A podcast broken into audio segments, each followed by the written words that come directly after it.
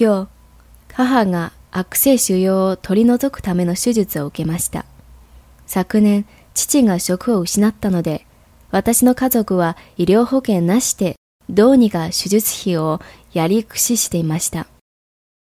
姉と私が Facebook 上で母の手術費をどうするかを話し合っていたのを私の友達の友達だったベテラン外科医がたまたま目にし無料で手術を請け負ってくれると言って来てくれました。